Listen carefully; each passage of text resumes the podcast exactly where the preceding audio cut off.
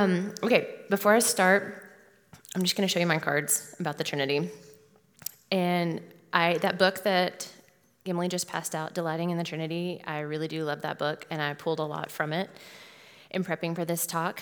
And I have to say, though, whenever you think about the Trinity, it just feels like you're like circling around this like incomprehensible beast, and you're like, I just don't know where to try to take a stab at it. And it got, I got like really overwhelmed, and I got to the point where I was looking at that book, and I was like, Michael, I am so glad that you are delighting in the Trinity because right now I am super overwhelmed by it.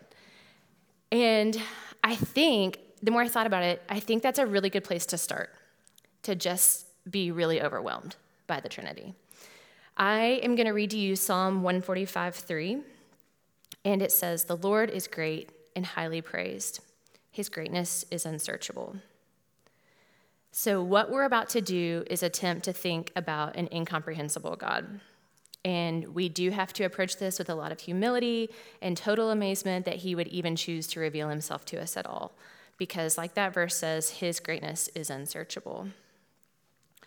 Scott Swain reminds us that we are outsiders of the Trinity, and knowledge of the persons of the Trinity, he calls it insider knowledge.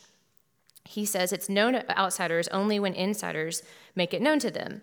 So he goes on to say that because the persons of the Trinity are internal to God's life, not external works of God, we can only know the persons of the Trinity as well as their ultimate plan for creation only if they stoop down and open the depths of their inner life to us. So basically, he used a lot of words to say, we only get to understand the Trinity if a member of the Trinity Club chooses to teach us, right? We're asking the triune God today to help our distracted, sleepy minds to comprehend a tiny sliver of who he is. And we are going to press in on that, but ultimately, we're just going to get to the edge of the Grand Canyon of the Trinity and just marvel. And we really shouldn't expect anything else. So, with deep humility and recognition of the magnitude of God, we are going to echo Scott Swain. And he says, Here is a treasure hidden in a field, in a pearl of great price. Knowing, receiving, loving, and praising the Father through the Son in the fellowship of the Spirit to him be glory forever. Amen, right? Okay. Every weekday morning, my husband gets in his 20 year old 4Runner and he drives it to Solomon Wealth Group. When he gets there, he works as a financial advisor and he logs onto his commu- computer and he answers emails and makes phone calls. And around like midday, he'll come home and usually eat lunch with me because we only live two miles from his office. Um, usually he goes back to work and works until evening. Um, then he gets in his car and drives back home. And when he gets home, he might play with our kids on the trampoline, or he might fold a load of towels while I'm like working on dinner. Um, together, we prep water bottles and lunches for the next day. Sometimes before bed, he might read. Um, we might watch a show together. He really likes hunting and fishing, and he really likes the Razorbacks, and he holds his breath every Saturday like the rest of us whenever they're playing. Um, he doesn't really like sweets. He really likes like chips and salsa if he's going to have a treat. And he's a great guy, and you should get to know him. Okay. So now you could leave right now and go tell your friends some facts about my husband that maybe you didn't know before. And you could probably guess how to like interact, how he interacts with the world on a generic Tuesday and you know roughly what to expect from him. Um, in a way, the things I've told you do help you understand him. You have a better understanding of him. But did you notice that I only told you about things that he does? I didn't tell you about anything about who he is. I didn't tell you this yet, but my husband is extremely thoughtful and caring. He regularly puts my needs before his own. And he does work at Solomon Wealth Group, that's true, but the reason why he works there is because he's the sole provider for our family, and he's meeting our needs when he works. He does jump on the trampoline with our kids, but he does that because he loves them, and he loves to make them laugh when he's sending them flying through the air.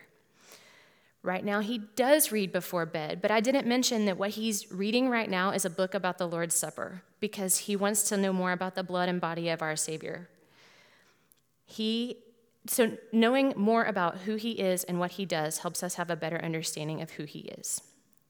Those things are tied together. What he does and who he is are tied together. But if I only ever told you about his actions and nothing of his inner self, you wouldn't really know him. And you would miss the things that most of those actions hinge on. Now, he's only a human being, so there are holes in that analogy, but I hope that you can kind of understand the importance of what we're doing today. The Trinity, like I said, it's a daunting thing to talk about, and please trust me because I know. I, see you guys staring at the board. We're going to get there. All of y'all are like, um, it's important to talk about how God interacts with his world. But today we're going to think less about what God does and more about who God is. So he is three persons in one. He is the Father, Son, who else? He's the Holy Spirit.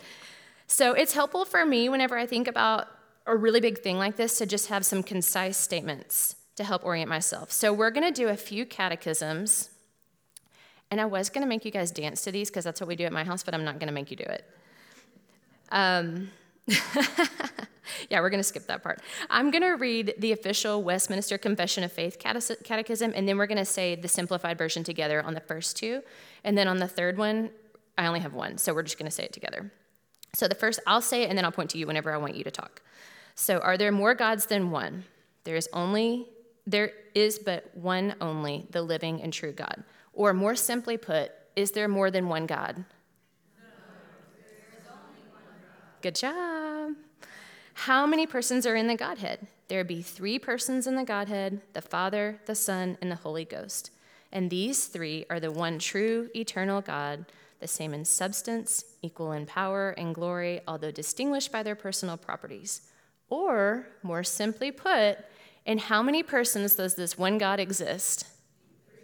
Three persons.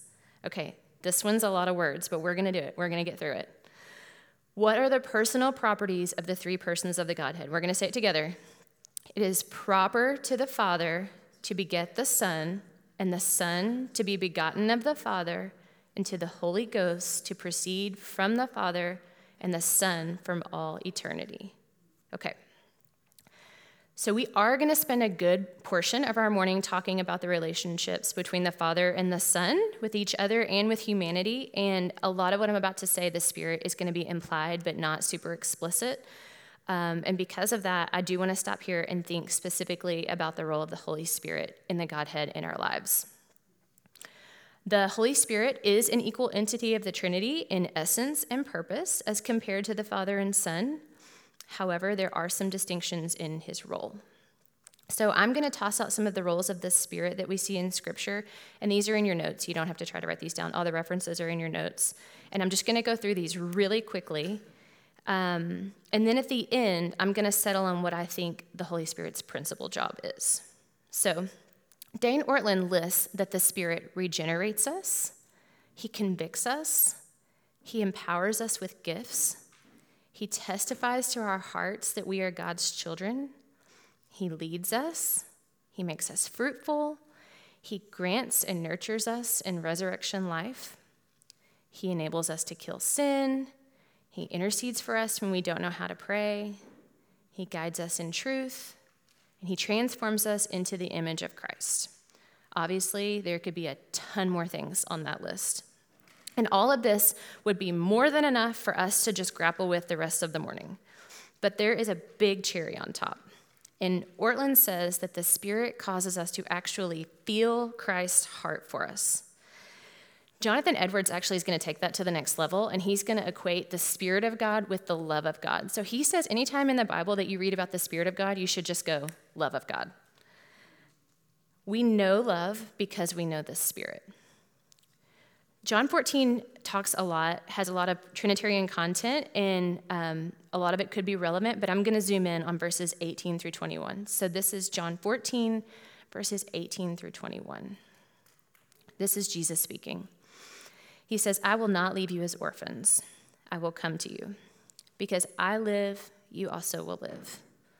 On that day, you will realize that I am in my Father, and you are in me, and I am in you. The one who loves me will be loved by my Father, and I too will love them and show myself to them.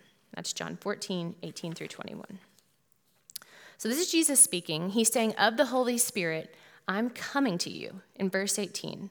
He says, I'm in you in verse 20. He says, I will show myself to you in verse 21. So already we're having to wrestle with the mystery of three distinct persons that are just one. How can Jesus be saying, I'm coming to you, I'm in you, I will show myself to you, right before his body is about to leave the earth? He's giving us a Trinity peek. He's saying that the coming of the Spirit is the coming of Christ. Jesus in the flesh really did leave the world. Yet the perfectly unified Godhead is present. He is here with us in the person of the Holy Spirit. Ortlund wonders what it would be like to open the vents of our hearts and allow the Holy Spirit to fan the flames of felt love from the Son. More simply said, we understand the love of the Trinity only because of the work of the Spirit. I'm going to tell you a progression of three stories about the Spirit, and I want you to think about the continuity of spirit and life and love in each one of these scenarios. So, in all three stories, I want you to consider how life from the Spirit is an expression of triune love. I'll say that again. How life from the Spirit is an expression of triune love. God created the heavens and the earth. He created trees and birds and all of those weird looking amphibians, and he created the first person, Adam. In Genesis 2 7, it says that he breathed the breath of life into his nostrils. And we know that that word for breath is commonly translated as spirit. So life through the spirit is an expression of triune love, right from the beginning. There's a prophet later on that finds himself in a valley. And the valley is eerie and it's covered in bones, and the bones represent spiritually dead people. And Ezekiel prophesies at the word of the Lord. And whenever we read this story, we're a little bit shaken up because we start visualizing the bones coming together to make people, and then they have organs and skin and lips and ears. And then Ezekiel is told to prophesy to the breath. And he says, Breath, come and breathe into these bones so that they may live. Again, the Spirit brings life. Life through the Spirit is an expression of triune love. I was eight years old when a guest pastor brought the reality of hell to my attention. I had a super weak but existing grasp on the way that my sin would eternally separate me from God. There really, really was nothing but room to grow in my faith at that moment, but there was a spark. And the spark was enough to sustain my faith in various degrees throughout my whole life up until now. And I was dead. And the triune God looked at me and said, Live. And now I'm here today asking you to believe that life through the Spirit is an expression of triune love because of that moment. So Obviously, again, that's barely scratching the surface of the work of the Spirit. But I hope that as we go on, this little summary will give you a context for his involvement both in creation and salvation. You probably realize this, but there are not a lot of texts that explicitly mention all three members of the Trinity just like in one little sentence. But we do have a few, and we're going to use one of them, and the one that you probably have thought of is Matthew 28 19. We're going to use that as a launch pad if you want to look at it. It's just one sentence. It says, Go therefore and make disciples of all the nations, baptizing them in the name of the Father, Son, and the Holy Spirit. For us, a name is just a label. My name is Haley, but that doesn't really mean a lot. It's just what you say to get my attention. But in the Bible, names mean a lot more. When people get a name change in the Bible, it's because their nature has changed. Abram is changed to Abraham, Simon is renamed Peter, Jacob becomes Israel. When God puts his name on something, he is imparting his glory onto it. When Jesus says it assumes that ties people into the one name of the three persons of the Trinity, it assumes that the person has come under new authority. They're taking a new nature, and that is the nature of the Godhead. We're baptized into God's triune name so that we might learn to praise God's triune name. From this text alone, we see that if you're a Christian, that is to say, you're a person who, like me, recognizes that you were dead, but now you've been made alive. You've been given a new nature in the name of the Father, Son, and Holy Spirit. You are monotheistic and Trinitarian. And I know, I can see you guys are super excited about that. And I think that you're all going to change your Instagram profiles right now. Before you do that, let's talk about what that means. Monotheism says that there is only one God. Trinity is just a shorthand way of including the Father, Son, and Holy Spirit as the three persons of one God. Each member is of the same essence, and each member is eternal. So, one God and three persons. When I say God is a Trinity, you probably don't feel super cozy about that. Stick with me though, because we are getting to like a sweater weather part. When we say God is love, Michael Reeves says, he's British, so it sounds British.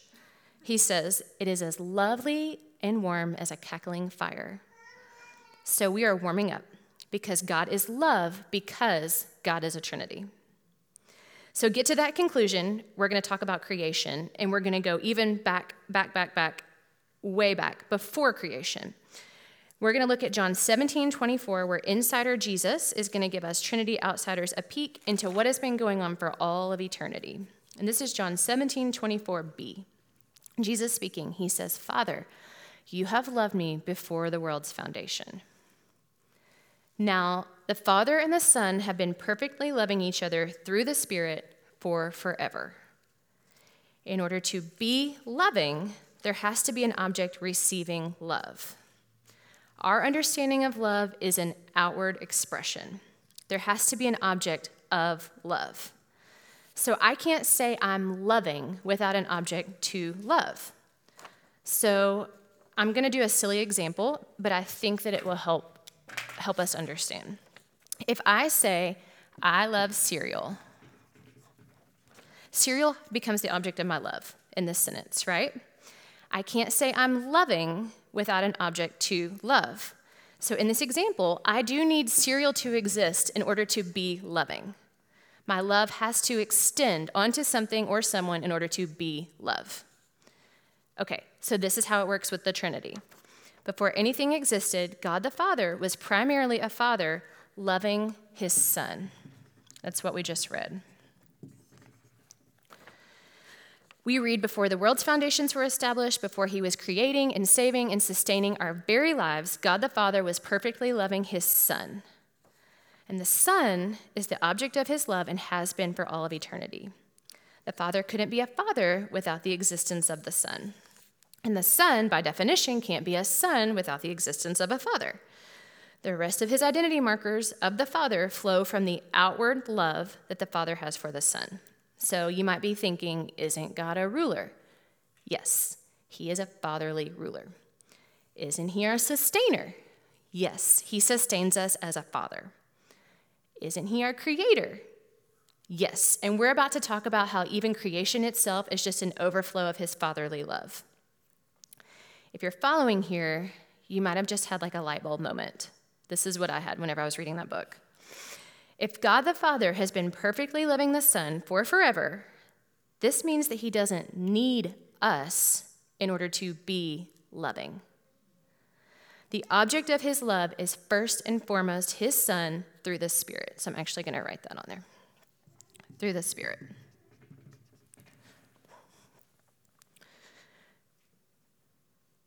Um, okay, so in order to be loving yet without need, God has to be triune. So, this is where we're going to run into problems with single person gods. So, let's think about Allah. If Allah is loving, he needs someone to be the object of that love. He therefore needs humanity in order to have something to love. Now, if Allah needs humanity to exist in order to have something to love, does that not cause a reversal in the roles between himself and mankind? It sounds like in order to be a loving God, Allah needs us a little more than we need Him. And if that's the case, who is the God in that situation? Think back to the Trinity. If all of this perfect triune love is going on, why would God create a world? I recognize that that isn't exactly casual dinner talk for most of us. I usually don't sit at the table and tell my kids to stop snorting their spaghetti noodles and then say, Why do you think the triune God of love created the world? We don't usually think that way. But I think that we can simplify this conversation with some stair steps up to the answer. I think first it's helpful to just put our triune God chat aside for just a second and think, wonder why a single person God would want to create a universe. Now, we've re- remember that we've established that a single person God cannot be inherently loving without something or someone to love. So, therefore, he's not going to create out of an overflow of love. Why would a single person God create? Maybe he's lonely. Maybe he would like some servants. A human army of worker ants sounds nice, and why not? We do have early creation accounts of single person gods doing exactly this. Um, Babylon's earliest myths credit creation to their single person god Marduk, who I have written up there. That's how you spell it. Marduk tells us very straightforwardly why he made people, and it was to have slaves. And there you have it. He uh, made mankind in order to have a human army. He and others throughout history set the precedent for single person gods to create mankind either out of their own self gratification or need. So we're going to follow this rabbit trail just a little bit longer, and then we're going to get back to the reason for why a triune God would create. If you were a minion of Marduk, how would you feel toward him? Maybe you would feel bullied into allegiance. Maybe you would feel disconnected and unloved. Maybe you would feel like your existence was kind of inconsequential. Maybe you would feel like you were under constant scrutiny of a divine policeman who was just like waiting to give you a citation. But maybe you would feel like you could earn his approval by performing well. And if you're like me, this challenge is compelling and slippery.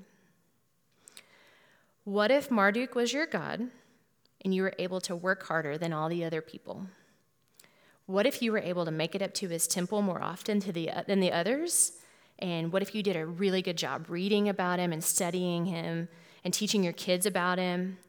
What if you followed all of his rules perfectly and you got some like little Marduk trophies? And what if you did all of that and he was up in heaven and he gave you like a divine thumbs up? How would you feel about him? I think at the very best, you would feel acknowledged.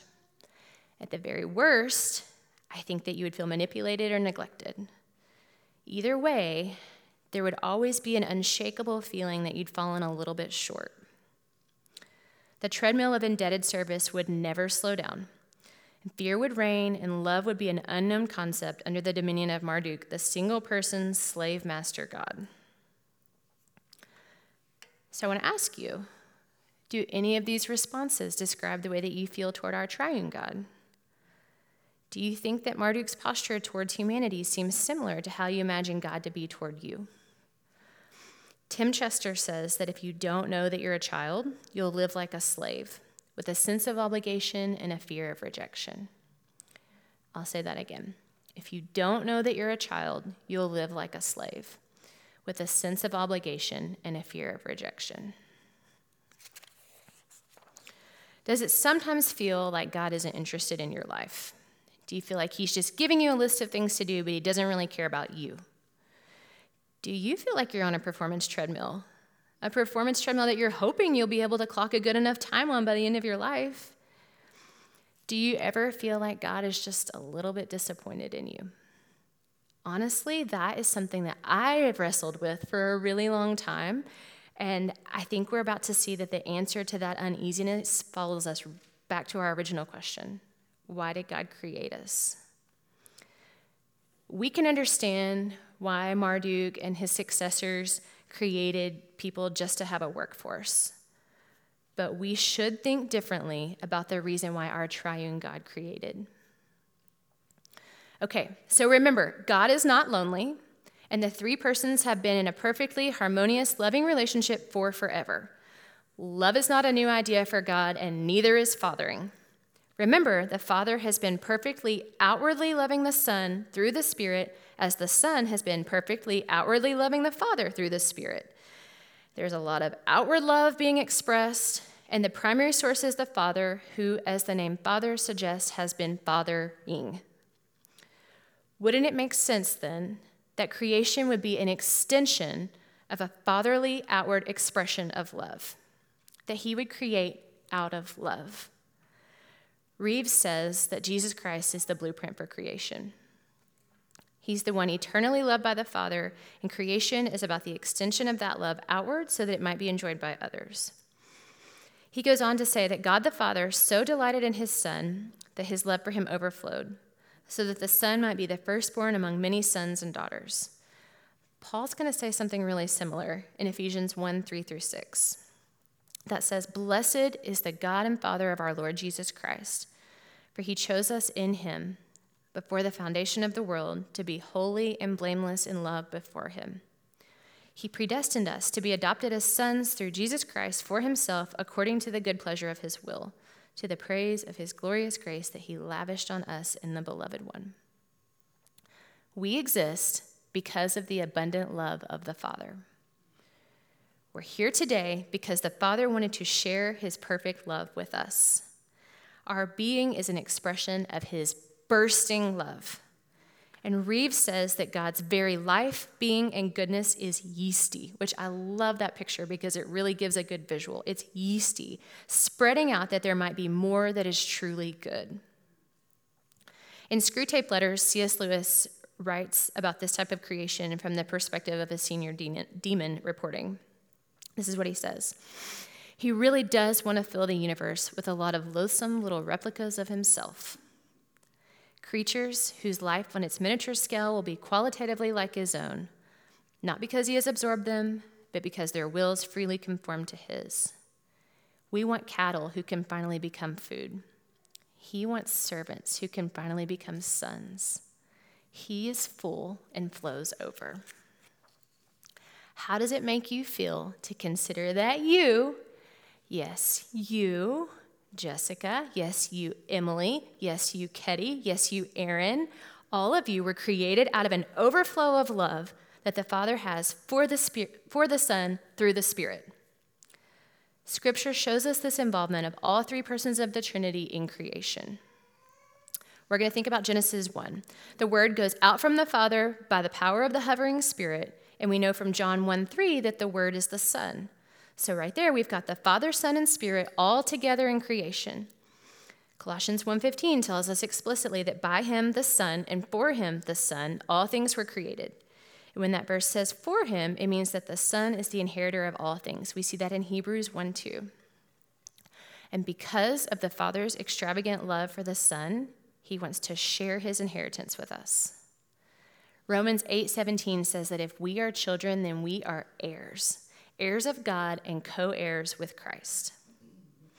Do you see the big difference here between a single person God and our triune God in creation?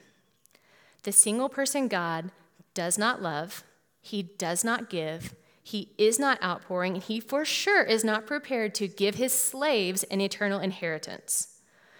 But our God, our triune God, created the earth and the plants and animals and mankind in his very image out of love brimming over. Because of his love, he made us and said, This is very good. Outward love makes all of the difference here. So you're here right now because God the Father loved his eternal Son in a perfect, fatherly, overflowing way to the point of creating man and woman through him and for him. And we are a manifestation of the Father's outward flowing love for creation.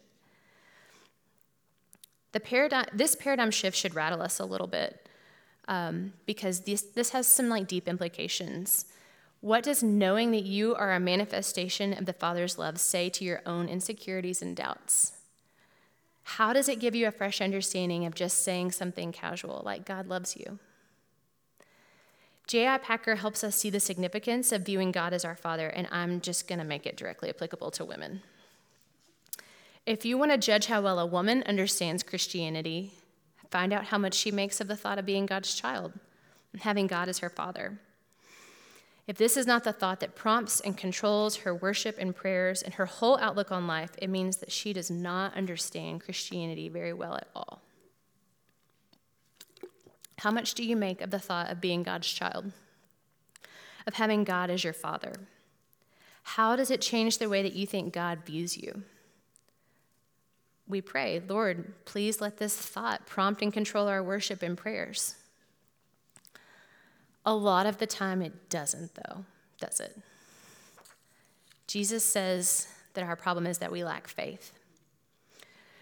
We don't believe that God cares. We think of him as distant, and when we look at the world, we see it as unfathered. And we can trace this faith all the way back to the fall. Tim Chester says that the lie of the serpent in the Garden of Eden was that God is an uncaring father. He points out that Satan didn't dispute the existence of God or his power. The lie was that God doesn't care. We make it all of three chapters into the Bible when we feel the crushing weight of original sin. Immediately after that sin in the garden, we mourn and we empathize with our original parents and we know that we need help. In revisiting Eden, we're going to think about exactly what went wrong. So we're turning to think about salvation. In the simplest of terms, Adam and Eve failed to obey. So, if we served a single person God that didn't create out of an overflow of love, but out of a desire to have an earth populated by rule following minions, then right or wrong is going to mean nothing more than right or wrong behavior. Once again, we're going to play it out with a single person God. Think about the fall. The single person God is only a ruler and not a father. The choice to eat the forbidden fruit was their wrong one, and Adam and Eve are met with the divine policeman. And the police God has two choices he can punish the disobedient action, or if he has some category for grace, he can maybe like let them off with a warning. He can say something like, I won't punish you this time, but don't let this happen again. His response wouldn't be motivated by love, but out of agitation for having to deal with troublemakers. And really, there would be no relational care shown. And the reaction from our original parents would have either been relief for the warning or shame under the weight of punishment. And there's no category for them or us to truly love if God is primarily a God who's ruling and not loving. Remember, we love because he first loved us. Ironically, if this were our God, our inability to love the divine policeman would just keep us from keeping the greatest commandment, which is to love the Lord your God. Knowing the love of God is what makes us loving. In this scenario, only the actions of Adam and Eve are held to the right versus wrong standard. And the Bible does tell us the actions do matter, but just looking at what a person does doesn't go anywhere near deep enough. Sin is something that goes much deeper than our behavior. Jesus will say that we can spend a lifetime doing exactly what is right and be no better off than a tomb holding a dead person with a very clean exterior. We can be rotting on the inside and smiling on the outside. To drive this point home even more clearly, Jonathan Edwards argues that even demons can do what is right in the superficial sense of like right behavior. He draws from, eight, from Luke 8 27 through 28 to make this argument. Here's what Luke 8 27 through 28 says When Jesus had stepped out on land, there met him a man from the city who had demons. For a long time, he had worn no clothes, and he had not lived in a house but among the tombs. When he saw Jesus, he cried out and fell down before him and said with a loud voice, What have you to do with me, Jesus, Son of God Most High? I beg you, do not torment me. Edwards writes, When he saw Jesus, he cried out. He fell down before him, and with a loud voice he said, What have I to do with thee, Jesus, thou Son of God Most High? I beseech thee, torment me not. So here's external worship. The devil is religious. He prays. He prays in a humble posture. He falls down before Christ. He lies prostrate. He prays earnestly. He cries with a loud voice. He uses humble expressions I beseech thee, torment me not. He uses respectful, honorable, adoring expressions. Jesus, thou Son of God Most High. Nothing was wanting but love. In talking about this, that Edwards wrote, Reeves comments and says that if sin is simply about acting, then the devil here is not sinning. Now we're going to reflect on the fall in relation to our triune God. Let's go back. The fruit is forbidden. Adam and Eve choose to eat it anyway. What happened? In Genesis 1:27, God created mankind in his own image, and mankind was made in the image of the triune God of love. At their core, they were created to live in a perfectly harmonious relationship, loving God and loving each other. They were created by the triune God of love to love, and they couldn't undo their nature. But the devastation came when they chose to love wrongly. Their love turned inward, and this is sin. 2 Timothy 3 2 through 4 reminds us that sinners are lovers of self, lovers of money, without love for what is good. John 3:19 tells us very plainly, people love darkness rather than light. If we follow those breadcrumbs far enough, we realize that sin is ultimately just becoming lovers of ourselves. Our parents caved inward, loving themselves more than the Father. Making ourselves the object of our love, we'll call it inward love, leads to problems. And we share in that experience because our love caves inward too. We do love ourselves in the place of loving our Father. The action of eating the fruit was just a manifestation of hearts that had chosen to love themselves instead of the Father, and that is so much worse than just wrong external behavior. Inward love plays out pretty predictably, and I think that you'll follow what I'm saying here. We realize usually that we do have a problem. But instead of stumbling forward into our loving God, we buckle down and we try to clean it up ourselves. We try to justify ourselves, and we strategically and subtly compare ourselves to others who seem like maybe a little bit worse than we are. Think about the story of the tax collector and the Pharisee in Luke 18. Verse 11 says that the Pharisee was praying this way about himself. So notice the inward facing love. He says, I'm not like other people. I'm not greedy. I'm not unrighteous. I'm not adulterous. Do you see the contrasting response of the tax collector in verse 14? His prayer was outwardly loving toward God because he says, God, have mercy on me. I am a sinner. And the Bible says that the tax collector was justified. So we're back to the father versus the policeman. The Pharisee approached God ready to defend himself, and the tax collector came as a son would come to a loving father when he knows that he needs help. He trusted that his loving father would justify him. So, how do we understand the way that the members of the Trinity work together in our own justification? Great question. I'm glad you asked. We have loved wrongly, and we feel it. We have known the outpouring love of the Father toward us, and we have felt the shift in our hearts from joyfully reciprocating that love back to Him to lingering a little too long on other loves. We sin and we hide and we try to shrug the guilt off, preferably onto someone else. Here we are. What does our triune God of love have to say to us now? What does he have to say to me now? This part is staggering. We have to slow down and feel the depth of it. Adam and Eve's rejection of God, your rejection of God, my rejection of God, is the very thing that drew his love for us out even more. His answer was his son his son. That takes us all the way back to the beginning. Remember, the Father, the Son, and the Holy Spirit have been in an eternal, perfect harmony.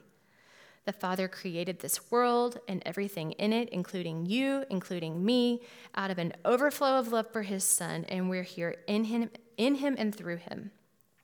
What are the depths of his love that he would be willing to send his Son, Emmanuel, God with us, to be with us? to give himself for us in our desperate, self inflicted need. How do we know what love is? This is how we know what love is that Jesus Christ laid down his life for us. He wore our skin and he felt our ache, and his perfect love toward the Father never wavered. We have it right there. He laid down his life for us, and this is how we know that we're loved. His life is the response to our sin problem and that would totally be enough just to be pardoned, to have our missteps answered with an opportunity to just go off scot free. But our triune God doesn't stop there. The Father sent the Son to make himself known. He sent him so that the eternal love of the Father that he's had for the Son would be visible for us in a person. He wants us to enjoy and love the Son as he always has.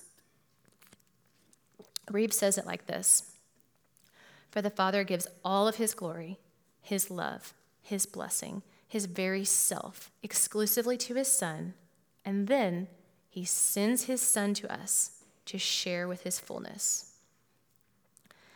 So maybe you're starting to wonder again about that poor, forgotten Holy Spirit. What is he up to in the middle of all this? Another great question. The eternal Father has loved the eternal Son so deeply and perfectly that he created more to love by creating people, by creating us. So we should be the surest, most secure people in the world. The fact that God is triune is the final and complete answer to the question of does God care? He does care. How could a father not love his children? But he is going to go one step further and show us the extent of his care through the gift of his spirit. Scripture puts it like this What father among you, if his son asks for a fish, will give him a snake instead of a fish? Or if he asks for an egg, would give him a scorpion? If you then, who are evil, know how to give good gifts to your children, how much more will the Heavenly Father give the Holy Spirit to those who ask him? That's Luke 11, 11 through 13. I'm going to call in a very weird psalm that I bet you do not have framed in your living room. And if you want to turn there, it's Psalm 133. It starts off very sweetly. It says, How delightfully good when brothers live together in harmony. And that is super great. Things get funky from there. After that, it says, It's like fine oil on the head, running down on the beard, running down Aaron's beard onto his robes. It's like the dew of Hermon falling on the mountains of Zion, for there the Lord has appointed the blessing, life forevermore. that's Psalm 133. We're talking about the ordination of Aaron as priest, where sacred anointing oil would have been poured on his head, and that's from Leviticus 8:12. Aaron is a priest that would point to a greater priest, a high priest, Jesus. As Aaron was anointed with the oil, Jesus was anointed with the Holy Spirit at his baptism. And if Jesus is the head of the body, the church, the Holy Spirit is running down onto us. We have not just received the Son, we have received the Spirit through the Father and the Son.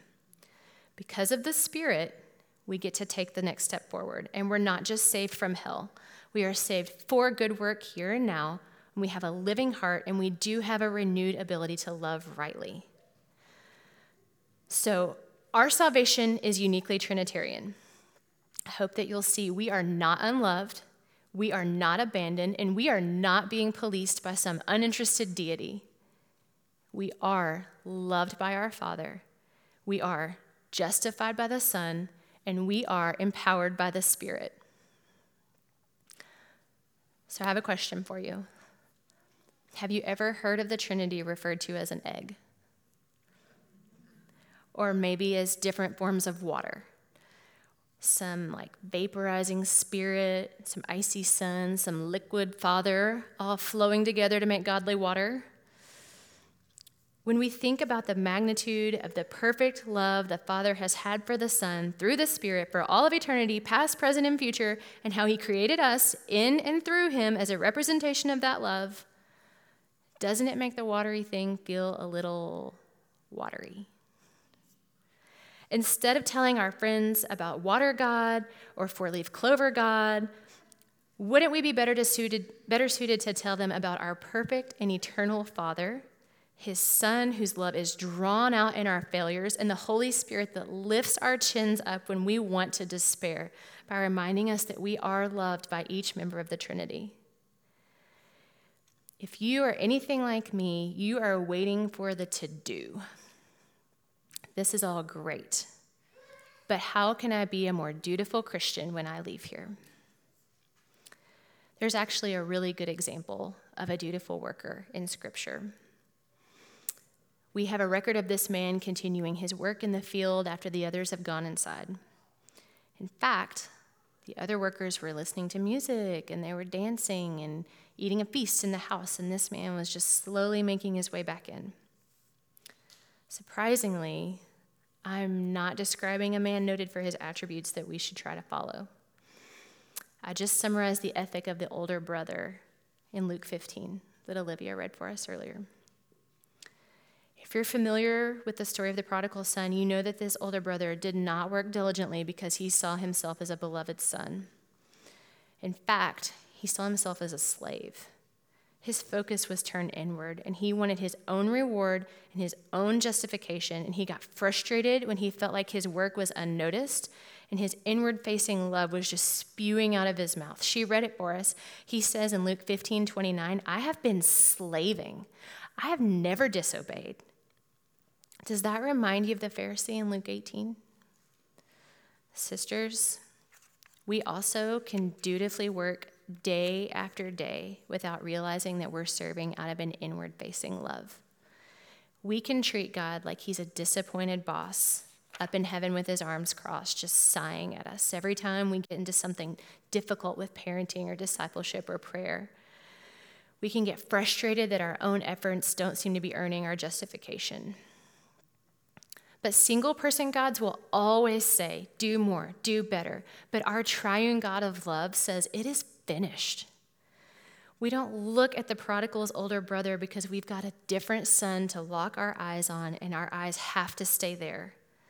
The eternal Son of the eternal Father willingly went to the cross for the joy that was set before him, and he joyfully offered his life. He tells us to follow him. We can follow out of duty, or we can follow out of an overflow of joy.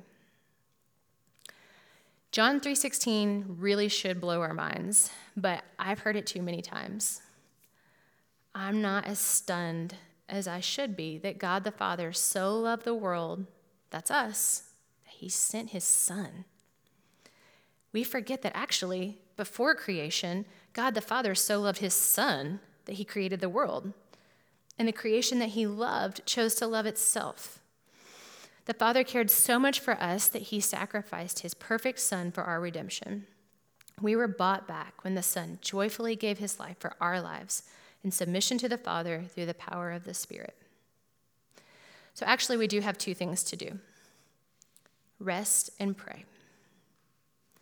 In Matthew 11, 27 through 28, Jesus gives us a little monologue about his relationship with the Father. He says that no one knows the Father no one knows the Son except the Father, and no one knows the Father except the Son, and anyone to whom the Son desires to reveal him. And then, right after saying that, that no one knows the Father except whom the Son desires to reveal him, right after that comes our favorite passage when Jesus says, Come to me, all of you who are weary and burdened, and I will give you rest.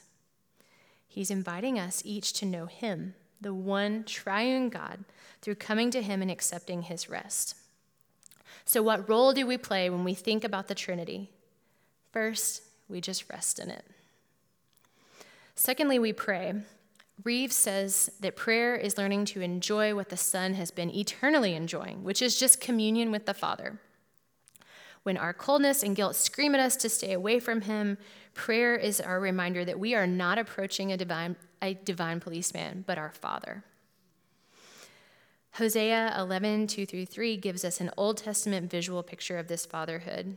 This is like one of my favorite like one-line verses in the Old Testament. He says, I called him Israel my son. It was I who taught Ephraim to walk, taking him by the hand. We have to believe that he is our father. And again, Reeves is timely. He says that since the Spirit knows our weakness, we can be real with our Father. We can accept how babyish our faith is and we can simply stammer out what's on our hearts. It is exercising belief that the Almighty is my willing and kind Father, and that accepting me in the Son, He wants to hear me and bless me. Each member of the Trinity is for us in our weakness. Chester says that without an encounter of the three persons of God, the word God has no content for us. And I would say that the opposite of that statement is also true with an encounter of the three persons of God. The word God has all the content in the world for us. So, all praise and glory and honor to our triune God. Amen.